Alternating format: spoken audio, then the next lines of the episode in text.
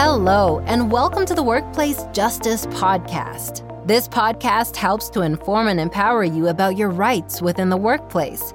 We cover topics and examples of various matters in employment law, including sexual harassment, pregnancy discrimination, racial discrimination, how the courts define a hostile work environment, whistleblowing, and everything in between. Workplace Justice is brought to you by the New York City employment and civil rights law firm Nassar Law Group. Here are your hosts, Mahir Nassar, Casey Wolnowski, and Jeffrey Rosenberg. Hey everyone, thank you for joining into the Workplace Justice Podcast. My name is Mahir Nassar. I'm an employment attorney with the Nassar Law Group, and I am joined today with Jeffrey Rosenberg and Casey Wolnowski. We're going to be discussing today pregnancy rights within the workplace. And we're going to look into how to navigate when you learn of your pregnancy and how you're going to go about dealing with different workplace issues when you're pregnant. Jeff, tell us a little bit about what rights does a pregnant worker have within the workplace?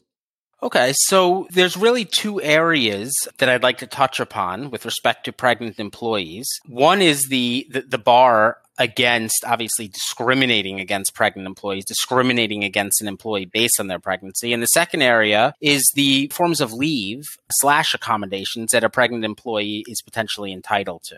So with respect to discrimination, there is a federal law which was passed in nineteen seventy-eight called the Pregnancy Discrimination Act. And what that did was that amended Title seven of the Civil Rights Act of nineteen sixty-four, which prohibited discrimination based on gender. And what the Pregnancy Discrimination Act stated was that discriminating against an employee based on pregnancy is nothing more than a form of gender-based discrimination. Obviously, women are the only gender that can become pregnant. So by discriminating against someone who, a woman who is pregnant, is discriminating against them due to their gender. Now, there are many ways in which an employer can possibly discriminate against an employee due to their pregnancy, whether it being they're harassing them, making jokes about them, either due to their weight gain or due to the fact that they're currently nursing, whether it's refusing to hire someone because they're pregnant. With this, a lot of employers have this, this unfair and false assumption and belief that pregnant employees can possibly be dedicated to their job, and therefore they decide not to hire them. That is unlawful.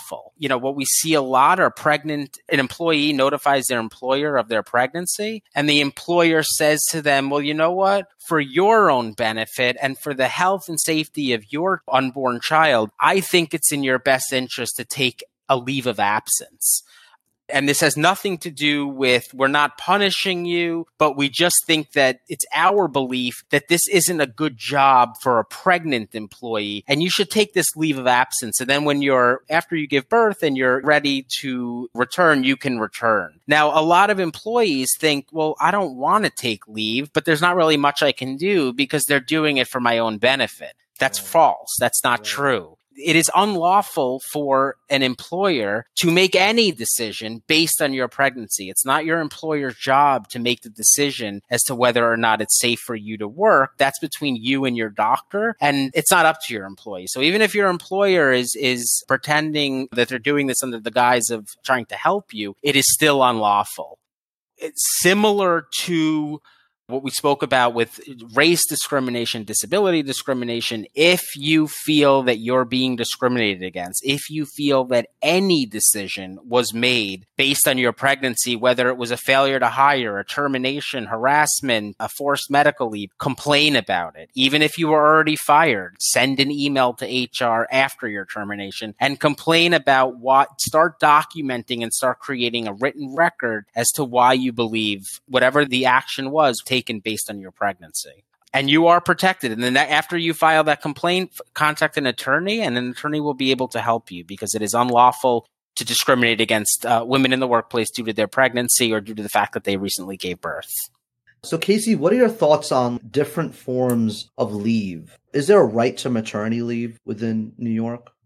Well, when you ask about a right to leave, so whether you have a right to leave is going to depend on a number of things. Right? So when you say a right to leave, the first law that comes to my mind is the, the Family Medical Leave Act, and that's short version is the F M L A. Now, the F M L A states, at least in sum and substance, that somebody who gives birth is entitled to twelve weeks of unpaid leave. Okay. Now, that's certainly subject to numerous qualifications that an employee must reach, namely that the employee must work for a certain number of hours for a certain period of time. I believe it is around an average of twenty-four hours a week for the previous twelve months. I think it's one thousand two hundred fifty hours for the previous twelve months. And of course, one would have to work for twelve months or longer to qualify. If someone fulfills those one thousand two hundred fifty hours in a nine-month period, that is insufficient. It'd have to be for a twelve-month period of time. So that's the first thing that comes to mind when people say, are they in, entitled to leave? Of course, the answer is, is always it depends. And certainly someone has their job protected during that period of time. Again, it is unpaid leave, but their job is protected. So when they come back from said maternity leave, they can come back at the uh, same position or one that is substantially similar in terms of pay and benefits and responsibilities and so on. Other than that, unfortunately, there are not a lot of federal laws that require an employer to give an employee who is pregnant leave. Now, that hopefully changes. There's there's some discussion in Washington about what kind of benefits and what kind of protections are going to give to pregnant women. But at least insofar as federal law is concerned, the F M L A is going to be your best bet if, in fact, you qualify. Yeah, absolutely. And in terms of Title seven, in terms of your rights, and, and Jeff, you kind of touched upon this, in terms of when an employee is pregnant, right? First step in that is really making sure that your employer even knows that you're pregnant, right? It's really important to do that in order to kind of qualify for any protected rights, especially if you wanted to show it versus being in a position where they don't even know about it, right? So you can't really show that their actions were motivated in that way by your pregnancy if they don't know. But in terms of starting the process, right? You learn you're pregnant. What should an employee do?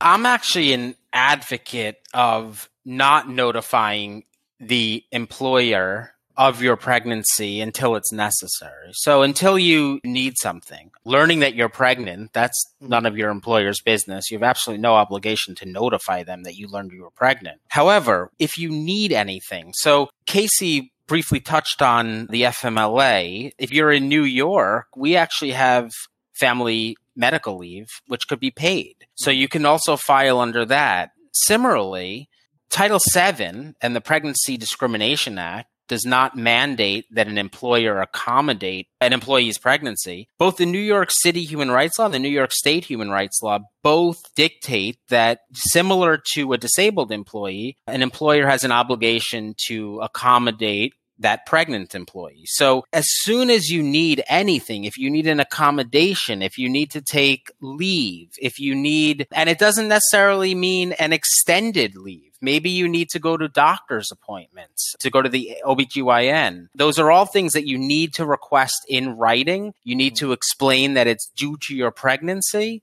And again, make sure everything is documented. So in terms of what's the first thing they should do is whatever it is that you need. And it's hard to tell someone exactly what the first thing they should do is. But the most important point to stress is that anything that you need, you make the request in writing so that there is no dispute or ambiguity as to what you're uh, conveying to the employer. You want to make sure that there is no doubt that you notified the employer of your pregnancy, and that's what's going to be included in the email, as well as exactly what you need, whether it's a temporary change in schedule, whether it's a day off, whether it's a leave, whether it's, I mean, just kind of expanding a little bit, whether you just returned from leave, from maternity leave, and have to uh, express breast milk, right? Have to pump. There are laws that entitle employees to be given private areas to express breast milk,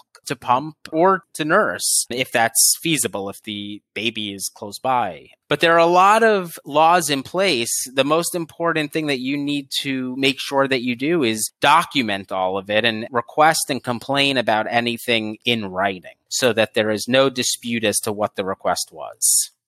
To kind of mention something that Jeff had touched upon is that it comes out of, a, of actually a very famous case called Young against U P S, which went all the way to the U S Supreme Court, is that if during your pregnancy if you are undergoing medical treatment or just by virtue of the nature of your pregnancy, that you may need a heavy lifting uh, accommodation, or you may need an adjustment to your work. If your work is providing a similar adjustment or a similar accommodation for people who say, for example, as was the U P S case, for people who had workplace injuries or for people who had disabilities, if you need a an accommodation as they were receiving, then you should be entitled to it. So if there are complications with one's pregnancy, or if there are things that you may need to make your ability to perform the essential functions of your job available, you indeed need to talk to your employer. When a woman discloses her pregnancy and, and certainly to whom she tells and, and what and the timing of that is a very personal decision. We have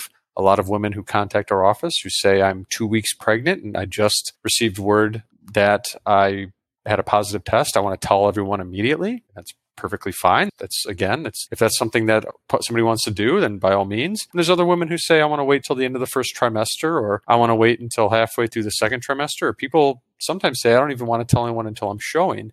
I would recommend that at some point, some point, you probably a woman will need to tell her employer if for no other reason. I think it's professional, and I think it's something that you need to uh, protect yourself. So that way, when you do go out on leave, that you kind of set the table, so to speak. So that way, your employer isn't left kind of holding the bag to the extent that that's possible. Again, some women, it, it might not be possible. For other women, it, it may be. But whenever an employee feels comfortable to alert management and kind of get everything in order so that way it can be somewhat of a seamless transition to the extent possible into maternity leave. And then, of course, once in maternity leave, be to the extent possible and reasonable, communicative with your employer as to when you want to come back and setting up things that you may want to do some work while on maternity leave. And when that happens, I mean, I think it's all a matter of good communication with your employer, and good employers are going to want to have good communication with their employees. And of course, that's something that has to be felt out by both the employer and the employee. And hopefully they can do it in a constructive way, which makes everything seamless for the woman.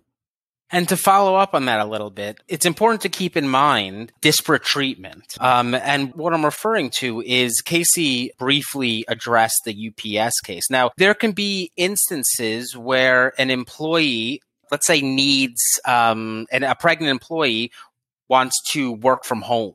Under, like we said, under federal law, that employee isn't necessarily entitled to work from home because they're not entitled to an accommodation. However, if the employer is allowing other employees who also aren't entitled to work from home, let's say someone lost their driver's license and they had no way of getting to work, and the employer said, okay, that's fine, you can work from home, but the pregnant employee who's asking to work from home isn't allowed to. Now, you would say under federal law, and let's say you're not in New York State, you would say, okay, well, I guess I'm not allowed to, I mean, I'm not entitled to it, so there's nothing I can do about it. That's not true. If they are treating you differently than other employees who are not pregnant, then you do have a cause of action and you do have a claim based on pregnancy discrimination. They are treating you differently. They are allowing people with other reasons to work from home, but if you're pregnant, you're not allowed to work from home. So it's very important to keep in mind how you are being treated as compared to other people who are similarly situated to you in the workplace and who are not pregnant, and see if there's a, a disparate sort of treatment that you can make out. Well, great. That's very informative. You happen to be pregnant within the workplace and you have certain questions about your pregnancy in terms of your workplace rights. Please feel free to reach out to the Nassar Law Group. We'll be happy to speak with you about them and see how we can help you navigate with your employer. This is Mahir Nassar, Casey Wolnowski, and Jeff Rosenberg signing off. Thanks for joining us today on the Workplace Justice Podcast. Love this episode? Leave us a review and tell us what you think about our show. If you haven't subscribed yet, head over to iTunes or your favorite podcast listening app to subscribe to our show so you'll never miss a new episode. Need help? Talk to an employment lawyer today. Visit our website at nassar law dot com or call two one two, six zero zero, nine five three four for your free case evaluation. See you in the next episode.